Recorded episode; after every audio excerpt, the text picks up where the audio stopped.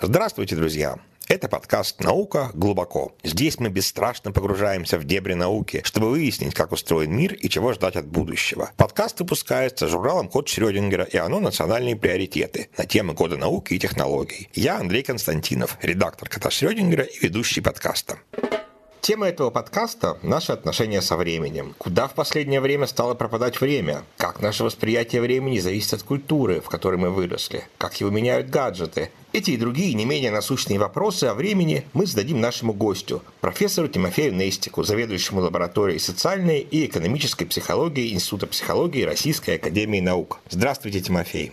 Добрый день, друзья. Тимофей, в числе ваших научных интересов отношения людей со временем. Вы немало работ посвятили их исследованию. Но что именно тут можно изучать? Наши отношения со временем как-то меняются от эпохи к эпохе или в жизни одного человека? Или, может, можно выделить разные культуры отношения ко времени в разных странах, у разных людей? В общем, есть ли тут какие-то такие парадигматические примеры работ, на которые ориентируются основные исследователи, или все это пока непаханное поле? Конечно, такие работы есть, но можно вспомнить и о том, что время осваивалось людьми постепенно. Это прежде всего было связано с координацией наших совместных действий ради общего блага. Э, наша перспектива временная, наше психологическое время, э, оно как бы выходит за пределы нескольких дней, тогда как у даже у близких родственников наших эволюционных это могут быть минуты и часы. И вот если присмотреться к тому, почему так произошло, то связывают э, рождение категории времени, прежде всего, конечно, категории будущего, с развитием языка,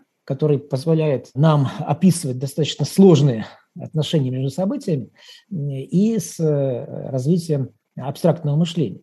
Но прежде всего за всем этим стоит э, доверие друг к другу и вера в общих богов, кстати, которая, по-видимому, стала складываться как ответ на растущую сложность наших отношений друг с другом в тех э, сообществах, где численность и количество различных э, социальных ролей стало гораздо сложнее. И вот в этом смысле психологическое время – это ответ на сложность. Но э, если мы присмотримся к тому, как э, выстроено время, скажем, архаическое, время традиционных обществ, то мы видим, что там на самом деле времен довольно много. То есть было бы опрометчивым сводить это к какому-то циклическому образу. На самом деле мы там найдем и мифическое время, то есть такую космогонию, представление о первопредках, и историческое время, какие-то представления об истории нашего рода, и время, скажем, генеалогическое, как то, что описывал Левистрос, когда, скажем, по материнской линии племени Хопи, да, мы оказываемся все в одном ряду. Это ведь все и у нас же так, да, на Новый год мир обновляется, да, рабочее время идет, вот от звонка до звонка, есть много разных времен, а есть время истории. А, да, да, да, не говоря же о том, что, конечно, и для нас, и для наших отдаленных предков все равно существует э, такое как бы микровремя, переживаемое время, профанное время, да, вот время потока своего рода, которое иногда соотносится с этим э, сакральным временем, с этим структурным, ритуальным или циклическим, но его мы структурируем сегодня, конечно, гораздо по большему количеству оснований.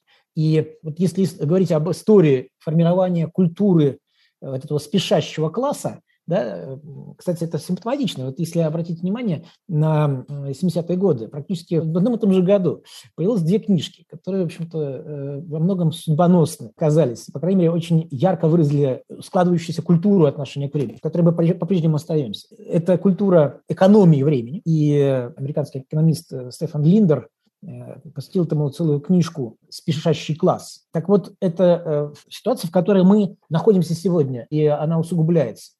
Э, недавно в Nature вышла замечательная статья, обобщающая целый э, ряд исследований, которая ставит вопрос о новом, новой форме социального неравенства и новой форме голода это временной голод. Мы оказываемся включенными в такое количество шестеренок, жерновов, такое количество социальных ритмов, которые просто не дают нам возможности э, выстроить собственное будущее, э, отрефлексировать собственное прошлое. А с другой стороны, в этом же году, э, в 73-м, если не ошибаюсь, выходит книжка Алана Тофлера о шоке шоке перед будущим. Да? Футурошок, это, это знаменитый. Да, да, да, фьючер-шок. Ее ключевой идеей оказывается идея о том, что мы не способны вовремя адаптироваться, не поспеваем за скоростью изменений, и этот разрыв будет нарастать. И в этом смысле мы, наша сегодняшняя культура отношения к времени, культура, которую мы унаследовали как бы, у индустриального общества, состоит в том, что, с одной стороны, нам книжки различные по тайм-менеджменту говорят о том, что, ну, вроде бы ты должен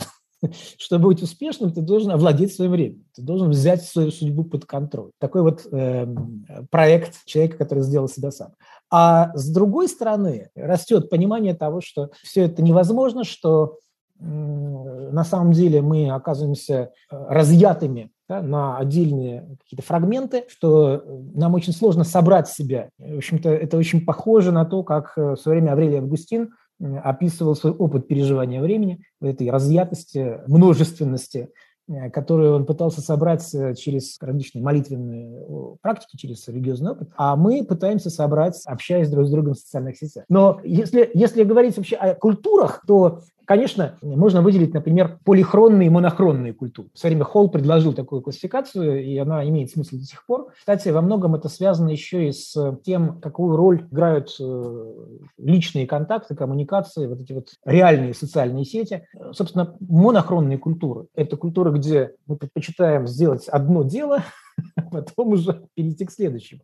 А полихронные – это там, где мы склонны заниматься одновременно разными задачами. Мы явно живем в полихромной, да ведь? Да, да. Причем есть исследования, которые показывают, что даже монохронные культуры, ну, скажем, характерные для белых англосаксов, американцев, э, постепенно смещаются в сторону полихронных. А кто вообще на полюсе полихромности находится? Прежде всего, конечно, Латинская Америка, это африканские страны, это э, Ближний Восток, это Южная Европа, а вот э, обратный полюс монохронных культур – это Швейцария, Северная Европа, хотя с некоторыми оговорками. То есть это самые успешные страны, по сути дела. Раньше однозадачность была равна успеху, получается, или, или с чем это связано? Это связано, безусловно, с э, эм, индустриальной культурой, с практикой, которая, в общем-то, начала складываться в Европе в XII веке, а с такой культурой прециозности, когда в монастырях появляются часы, когда постепенно эти часы переходят в общественные места в городах. Ключевым моментом здесь оказалось появление фабрик, которые стали э, настолько жестко регламентировать наше время, что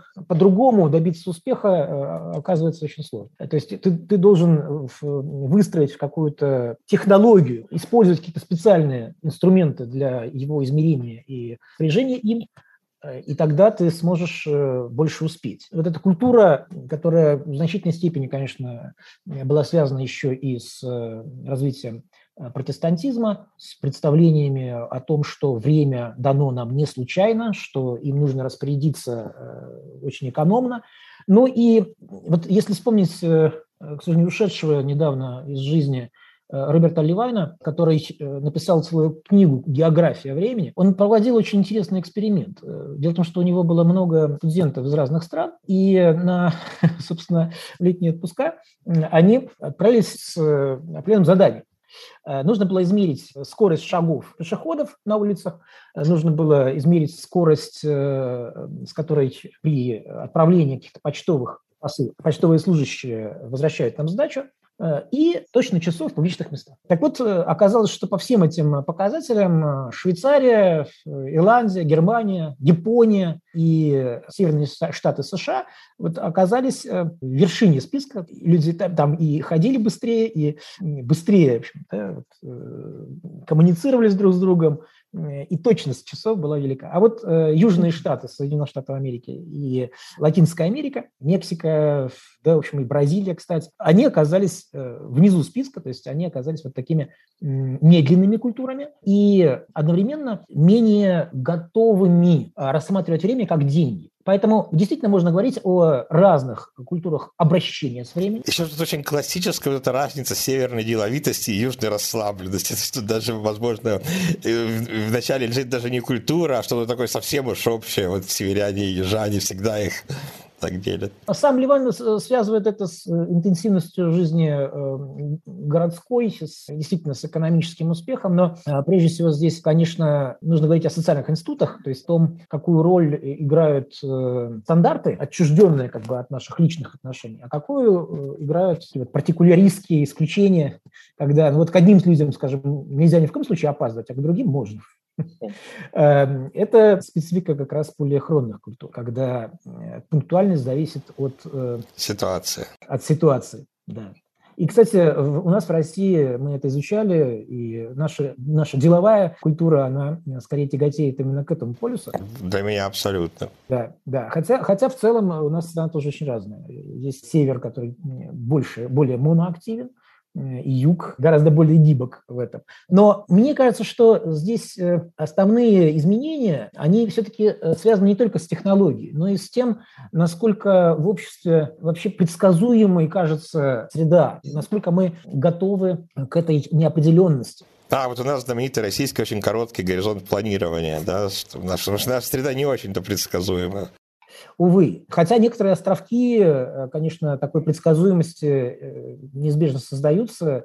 Э, например, это происходит благодаря тому, что нам нужно вырастить детей, и мы включены в какие-то длительные циклы образовательные. Школа, университет. Мы берем кредиты, и в среднем это вытягивает наш горизонт примерно на 8 9 лет. Так что, на самом деле, конечно, время структурируется обществом. И обратите внимание, первые работы по, собственно, социальной психологии времени были связаны с безработицей. И оказалось, что в таких э, поселках, э, городках, где люди оказались у разбитого корыта, когда э, предприятие было закрыто, исчезла не только работа, исчезло будущее. И как изменилось восприятие времени? Угу. Оно оказалось хлопнутым примерно так же, как схлопывается время в одиночной камере. И переживания заключенных в этом смысле очень похожи на переживания людей, которые выпали из тех социальных ритмов, из тех временных вех, которые задавала вот эта совместная деятельность. Ну и кроме того, конечно, нужно учитывать, что любые травмирующие изменения они э, вызывают презентизм, так называемый. Его, кстати, отмечали в постсоветских странах, например, не только у нас в России, но и например, в Польше. Это концентрация на настоящем, то, что происходит здесь сейчас. Неспособность, э, неготовность строить какие-то долгосрочные планы. Ага. Вот в 90-е мы все жили сегодняшним днем. Да-да-да-да. И причем в кризисной эпохе мы видим разные стратегии. Иногда это совмещение историзации одновременно и сокращение э, планированного будущего. То есть в кризисной эпохе мы, с одной стороны, теряем возможность планировать собственную жизнь, а с другой стороны, мы э, получаем э, возможность, или, по крайней мере, в большей степени готовы опереться на какие-то крупные, большие нарративы, пытаясь соотнести свою маленькую микроисторию с какими-то событиями отдаленных эпох. И вот эту историзацию мы можем найти в самые разные периоды, например, в эллинистическое время пистолярный жанр, был наполнен такой историзацией, да, увязыванием э, каких-то событий Э, личная история, взаимоотношения между людьми, которые пишут друг другу, с временем историческим и даже мифологическим. Э, то есть, когда мы оказываемся в условиях какой-то разрушающейся или нестабильной системы, мы пытаемся восстановить эту предсказуемость и осмысленность происходящего через включение себя в какие-то истории. Да, и в этом смысле, э, конечно, обратите внимание, если в опросах общественного мнения людей спрашивают о ближайшем будущем, то, как правило, мы видим преобладание негативных оценок. Э, в России или везде речь идет? Этот тренд заметен, в общем-то, в целом мире.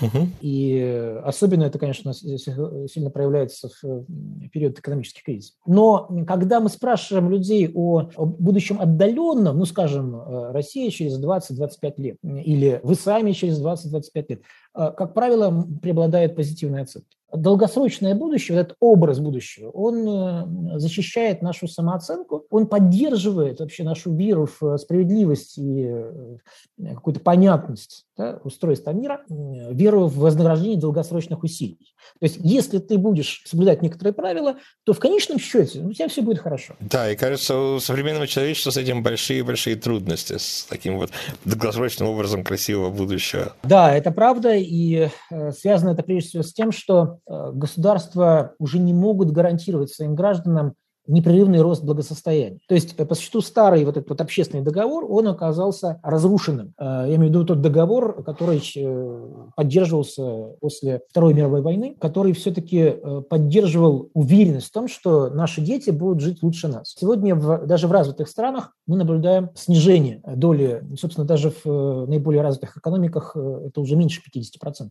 То есть тех людей, которые считают, что наши дети действительно будут жить лучше, чем мы. А на э, молодежи это сказывается еще драматичнее, э, поскольку снижается готовность рожать детей. Одной из причин оказывается такой социальный пессимизм. То есть мы оказались в сложной ситуации. С одной стороны, государствам действительно трудно найти ресурсы для того, чтобы обеспечивать такой непрерывный рост благосостояния.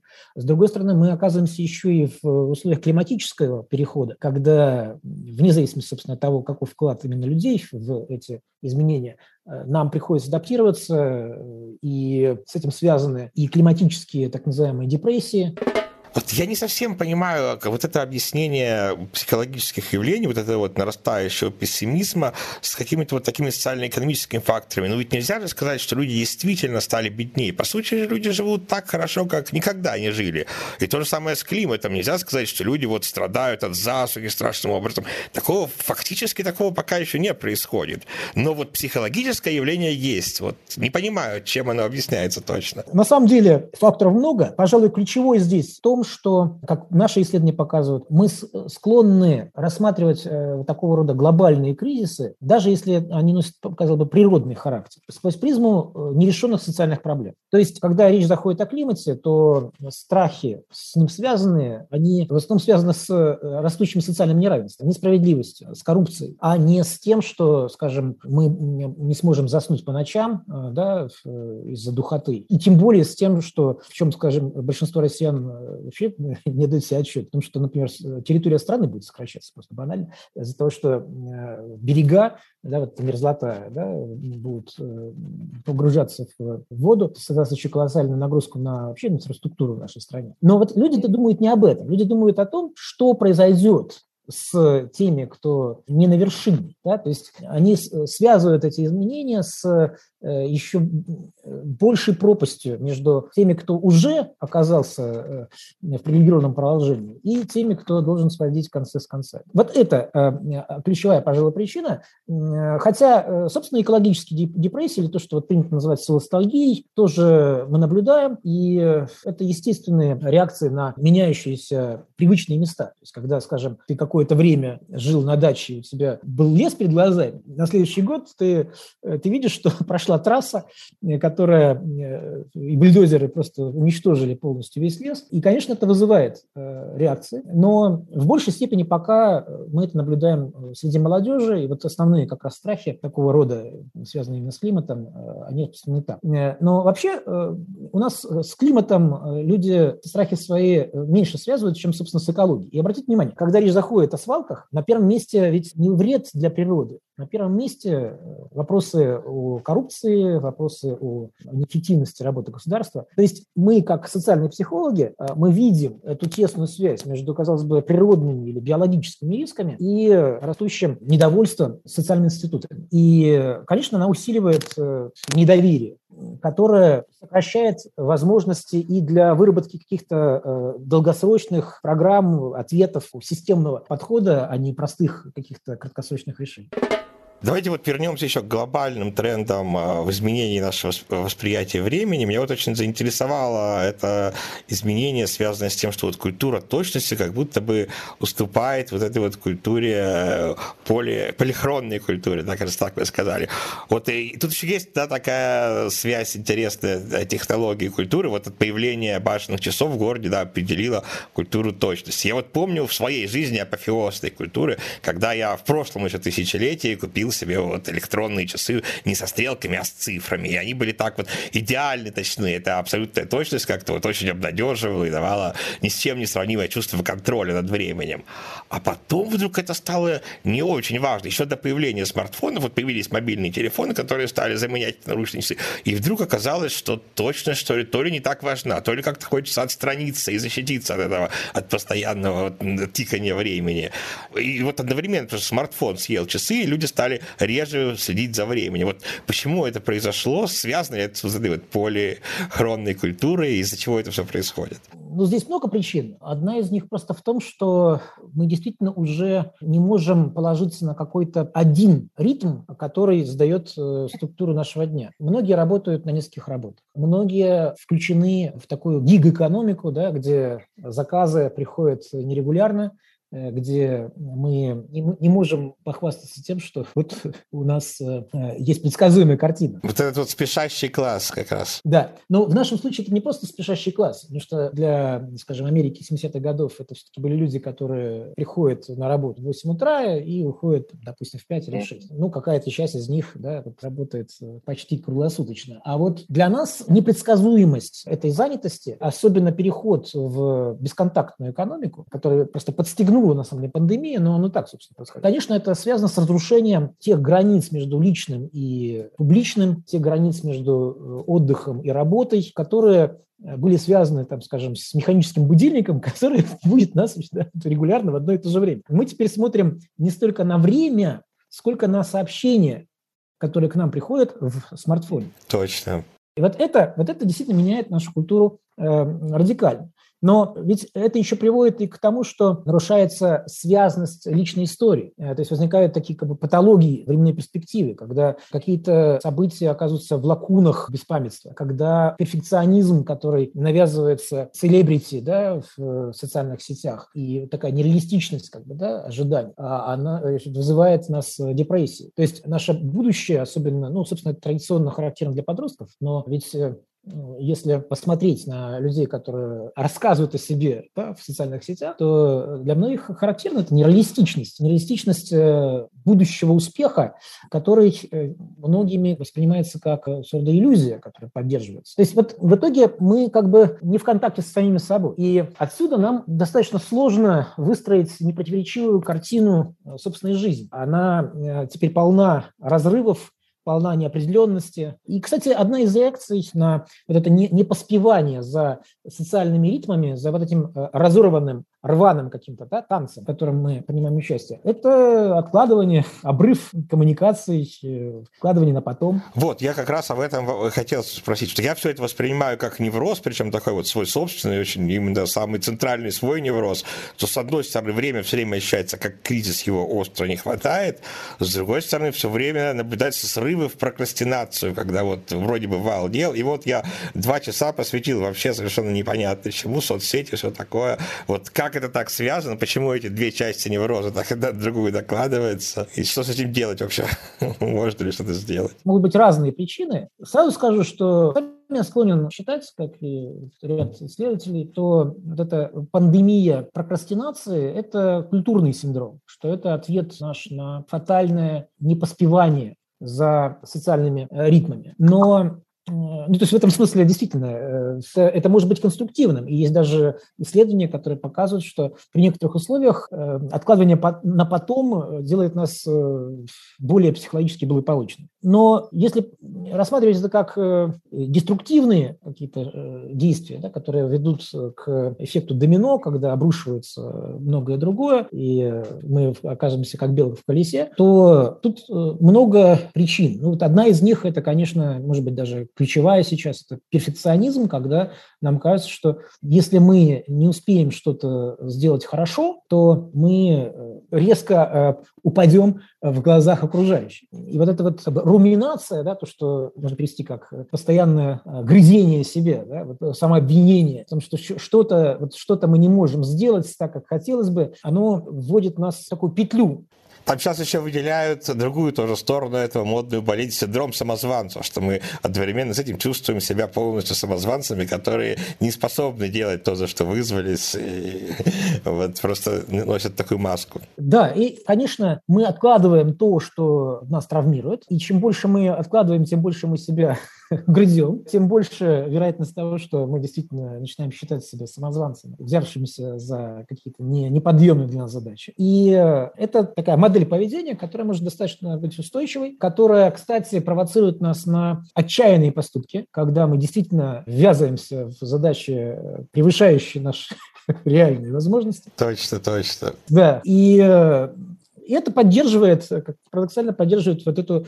разорванность наших коммуникаций. То есть они снижают способность к импровизации, как это не парадоксально. Потому что если мы присмотримся к тому, что делают джазмены, таких работ уже немало, где исследуется импровизация как такой вот социальный феномен и феномен психологический то мы увидим, что там есть структура. Там есть определенные правила, да, по которым в джазе э, люди уступают друг другу соло. Да? Есть э, определенные клише, которыми люди пользуются. Вот э, когда мы оказываемся в, в этом туннеле, где все время приходится разрывать коммуникации, чтобы как-то собраться с силами и потом в какой-то последний момент да, вот наверстать, это разрушает ту как бы, естественную ткань социальную, которая могла бы вовремя помочь нам как бы, скорректировать ожидания, свериться, а действительно ли нужно так, как вот мы э, себе надумали. Но и делает нас как бы более жесткими, более э, радикальными, категоричными.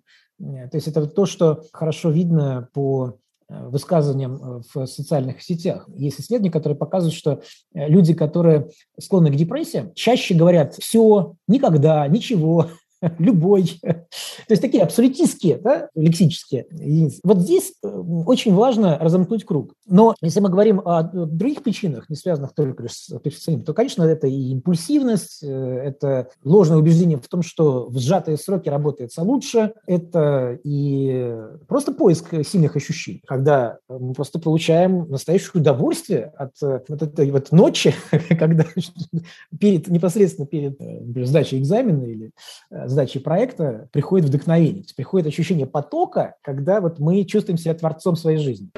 Правильно я понимаю вообще, что вот э, эта скорость течения времени, она вообще связана со счастьем. Ну вот, вот в этом мы, мы не успеваем в невротическом круге, это одно. Но и вообще для человека, чем он старше, тем обычно как-то время чуть быстрее, тем он несчастней. А в детстве, наоборот, времени не чувствуешь, и там очень много счастья.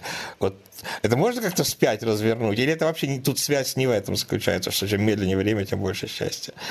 Ну, дело не столько в темпе, сколько в нашей способности восстановить связь времен, э, восстановить собственную личную историю. И не случайно э, у людей пожилых выше уровень э, того, что мы называем мудростью, уровень как бы, такой сбалансированности интеллекта в том числе. Мы как бы более склонны думать о прошлом, а, а не о будущем, но при этом наш жизненный путь становится более целостным. Вообще-то, если, если говорить о счастье, то парадоксально, э, с одной стороны, ориентация на будущее дает нам надежду, дает нам включенность в какие-то социальные проекты, которые поддерживают э, коммуникации и дает, дает возможность э, ну, чувствовать себя на высоте, как бы, да, подогревают нашу самооценку. А с другой стороны, исследования показывают, что вот эта зацикленность на будущем, жизнь как бы из будущего, она сопряжена с э, большей подверженностью стрессам, меньшим психологическим благополучием, с выгоранием. И в этом смысле гораздо важнее наше отношение к прошлому. То есть если мы способны, несмотря даже на какие-то травматические события в своем прошлом,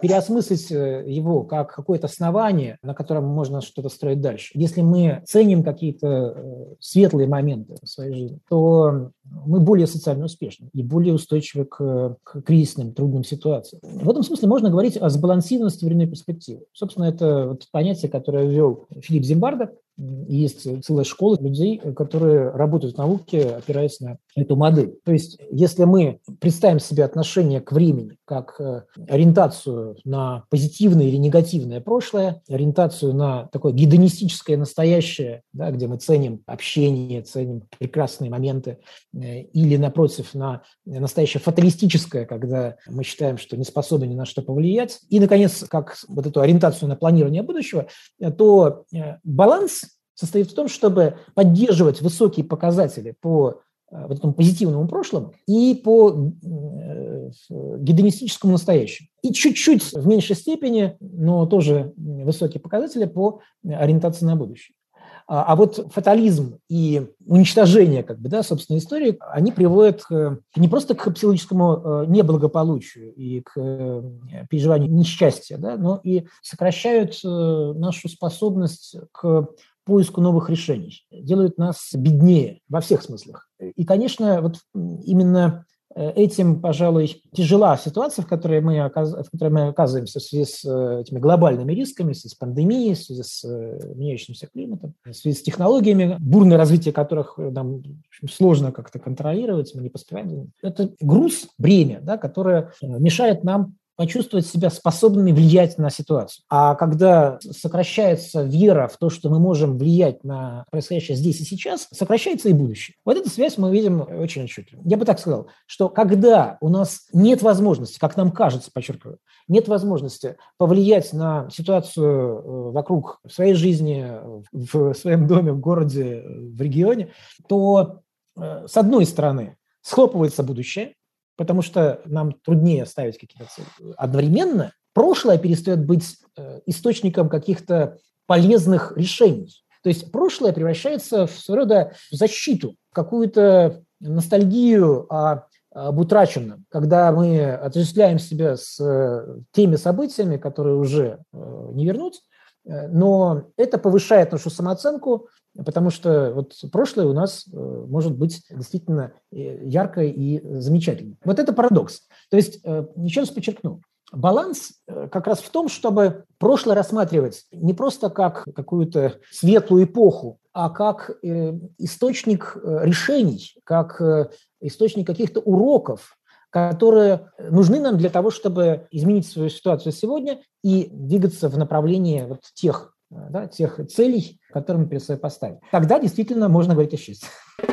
Спасибо, Тимофей. И э, в заключении нашего выпуска несколько коротких традиционных вопросов. У нас есть традиционная рубрика «Блиц». Они не о том, чем вы занимаетесь, а вообще о ваших отношениях с наукой. Не очень серьезный вопрос, развлекательный. Как вы считаете, какое научное открытие, сделанное уже в нашем 21 веке, можно было бы назвать самым важным? Это всегда очень сложно, особенно в области гуманитарных наук. Угу. Ну, я думаю, что если говорить о том, что действительно очень сильно будет влиять на э, развитие э, психологии и социальных наук в ближайшие десятилетия, то это возможность оценки психологических характеристик по цифровым следам. И вообще э, в целом пора на анализ таких больших данных при оценке социальных явлений. Я имею в виду и цифровую гуманитаристику, которая получает возможность видеть длинные тренды, как бы расширяет контекст, в котором мы рассматриваем те или иные явления, показывает динамику на столетие, а не только на какой-то текущий момент. Это и, конечно же, создание цифровых двойников, то есть возможность смоделировать, например, то, как э, будут развиваться сообщества, э, например, в космосе. И такие исследования уже есть, когда моделирование позволяет нам представить разные сценарии развития событий. Ну и, конечно, конечно, это очень существенно может повысить э, качество принимаемых решений сегодня. Это путь к более доказательной политике. А если говорить, э, собственно, о психологии, то это еще и надежда на то, что нам удастся преодолеть кризис воспроизводимости научных результатов. Потому что э, вот, вот эти данные о реальном поведении людей дают возможность найти те модераторы, те медиаторы, как их называют, те последующие переменные, которые как раз и объясняют, почему, например, у Э, одной команды этот эксперимент получился, а у других почему-то нет. Да? Там результаты очень разные. Так что, э, наверное, все-таки основные результаты э, можно ждать именно в этом направлении, хотя Э, как это не парадоксально, развитие количественных методов обостряет потребность э, в интерпретации, в э, качественных исследованиях. И мы это хорошо видим на примере с искусственным интеллектом, когда уже сейчас понятно, вот первая какая-то эйфория связана с тем, что сетка сама подскажет, что да нам, в общем-то, не, не очень нужны психологи, в общем, и так все более-менее предсказуемо. Нет, сетка не подскажет. Нужны действительно теории, нужны Э, концепции, которые позволили бы интерпретировать... Корреляция. Угу. Какая научная проблема или вопрос, или загадка вас сейчас больше всего волнует? Меня очень волнует, э, каким образом помочь вот в этом, этом историческом периоде, когда временная перспектива схлоп, слопывается, каким образом помочь друг другу думать о себе как о части какой-то истории. Э, восстановить, э, расширить эти границы времени? Каким образом поддержать способность людей ставить долгосрочные цели, думать о долгосрочных последствиях своих решений? Каким образом восстановить э, социальный оптимизм? Собственно, от этого зависит то, насколько мы будем подверженными простым решениям, насколько мы будем подверженными различным манипуляциям. То есть, когда у нас есть возможность видеть не только свою собственную историю, но и тот путь, да, который прошли до нас другие люди, и те последствия, которые скажутся на наших потомках, гораздо легче договариваться, легче искать решение сегодняшних проблем. Какая новость, связанная с наукой, научной политикой, технологиями, прогрессом, вот со всей этой большой сферой, вызвала у вас за последнее время больше всего эмоций? Каких и почему? Если говорить о развитии наук э, и технологий, то наибольшее, пожалуй, э, ожидание Э, здесь я связываю с э, развитием технологий искусственного интеллекта, но если посмотреть шире, то э, очень обнадеживает готовность осваивать все-таки не только ближний космос, Э, но и э, лететь к другим планетам. То есть это как полет в Луну, вытягивает нас в направлении таких долгосрочных целей, масштабных проектов. Но, с другой стороны, э, огорчает неспособность договориться по поводу адаптации к изменению климата. Я подчеркну, у нас впереди очень непростые десятилетия, о которых нужно думать уже сегодня, и вне зависимости от того, сможем ли мы остановить, собственно, само изменение климата, нам нужно думать о том, как построить общество, систему да, мер, а, которые сделают нас э, более защищенными в отношении этих э, негативных последствий э, с погодными да, явлениями, с учащающимися пандемиями. Кстати, это то, что могло бы нас объединить и сегодня когда мы обсуждаем, скажем, вакцинацию или какие-то конкретные решения, которые нужно при, принять в ближайшие месяцы, если мы будем говорить не о том, как заставить кого-то вакцинироваться уже сейчас, а в целом о том, какой же должна быть система правил которая сделает наше общество более э, защищенным, не, не, не на этот вот военный, так сказать, период нескольких лет, а на десятилетие, нам легче будет избежать э, и каких-то опрометчивых решений, и э, консолидировать общество будет проще. Ну и, конечно, если говорить о том, что беспокоит меня в развитии сейчас финансирования науки, то это прежде всего, конечно, закрытие фонда РФФИ. Мне кажется, что все-таки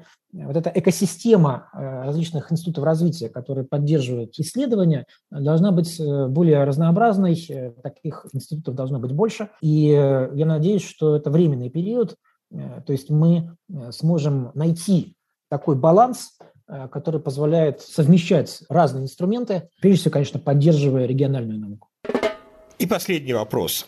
Мы собираем прогнозы, чтобы через 10 лет проверить. Назовите какую-то вещь, технологию или просто важную черту мира вокруг нас, которая появится вот в этом десятилетии, в 20-е годы и сильно изменит нашу жизнь. Подобно тому, как в десятые жизнь всех людей изменили смартфоны. Я думаю, что это может быть, прежде всего, как раз доказательная политика. То есть, э, когда мы, принимая решения, опираемся на, с одной стороны, на какие-то исследования, которые уже э, показали эффективность э, тех иных инструментах, а с другой стороны на возможность быстрой проверки через эксперимент, через э, какое-то моделирование. То есть существенно могут э, измениться способы, ну, по существу, такого планирования нашей совместной жизни, И я надеюсь, что одновременно цифровые технологии позволят и большее участие в этом принимать рядовым гражданам. Когда мы, например, быстрее получаем э, какую-то обратную связь э, в ответ на свои поступки, какие-то свои действия. Но еще раз подчеркну, все это связано с э, необходимостью диалога, с поддержкой каких-то компетенций, да, которые нужны нам для того, чтобы вообще вырабатывать совместные решения, и делать это нужно уже в школах, с поддержкой технологий, которые обеспечивают нам управление, в том числе состояниями, то есть, ну, скажем, э, развитие навыков само, психологической самопомощи, э, развитие э, навыков оказания психологической поддержки другим людям. То есть вот этот вот разрыв между быстро развивающимися технологиями и медленно развивающейся способностью договариваться о них, его очень важно преодолеть именно в ближайшие годы, поскольку чем он больше, тем опаснее простой как бы подход, который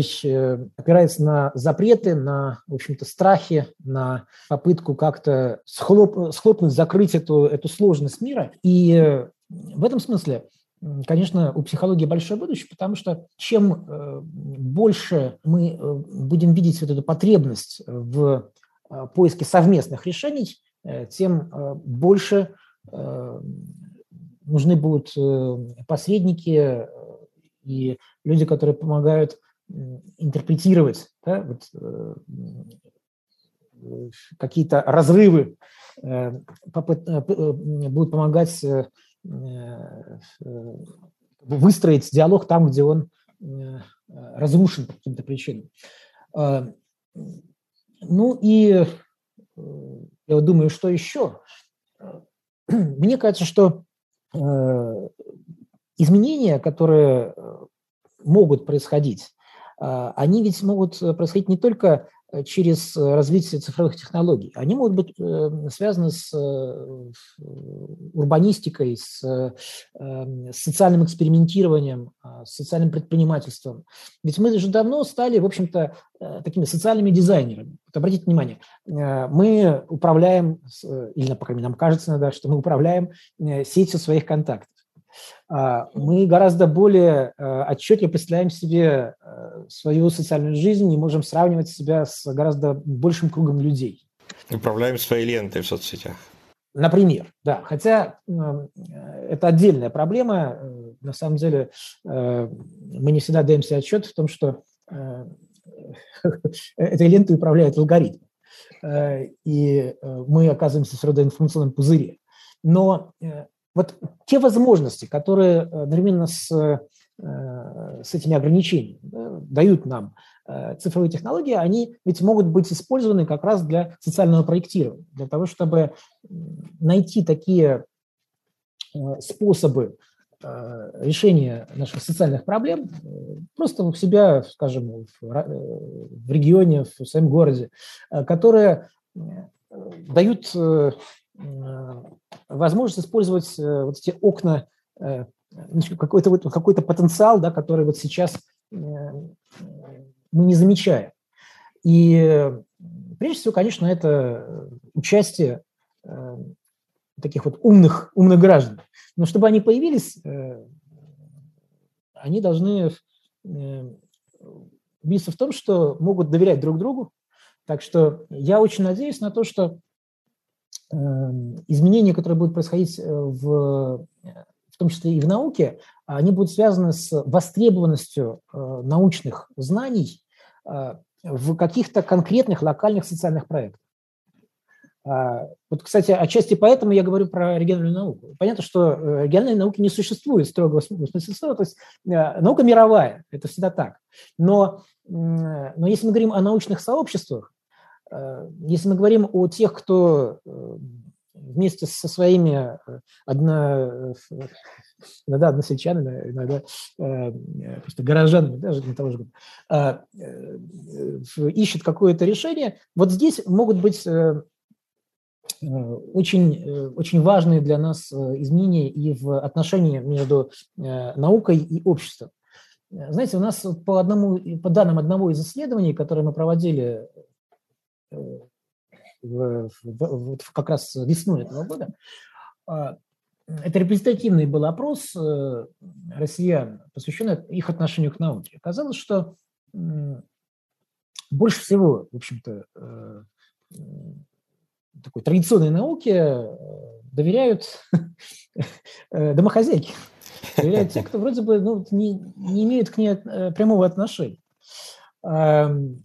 Уровень доверия у младших поколений значительно меньше, но, но в целом, если говорить о, вот, о возможном каком-то повороте Эм, о востребованности научных знаний э, в нашей э, повседневной жизни, э, он возможен как раз через более тесный контакт с учеными при поиске вот этих локальных решений, когда ты убеждаешься в том, что это не просто какой-то институт, к мнению которого ты привык прислушиваться, Э, что это как бы инструмент, э, что можно э, использовать научный подход в решении своих вот текущих сейчас задач, а не просто верить в науку, подобно тому, как мы иногда верим в какие-то в какие-то мифы. Что ж, друзья, призываю вас не верить в науку, а изучать аргументацию ученых и доверять им или доверять на этом основании. С вами был Андрей Константинов и «Наука глубоко» – подкаст, который журнал «Код Шрёдингера» и «Оно. Национальные приоритеты» выпускают на темы года науки и технологий. Если вам понравился выпуск, то обязательно ставьте нам оценки и лайки в том приложении, где вы нас сейчас слушаете. Делитесь этим эпизодом с друзьями.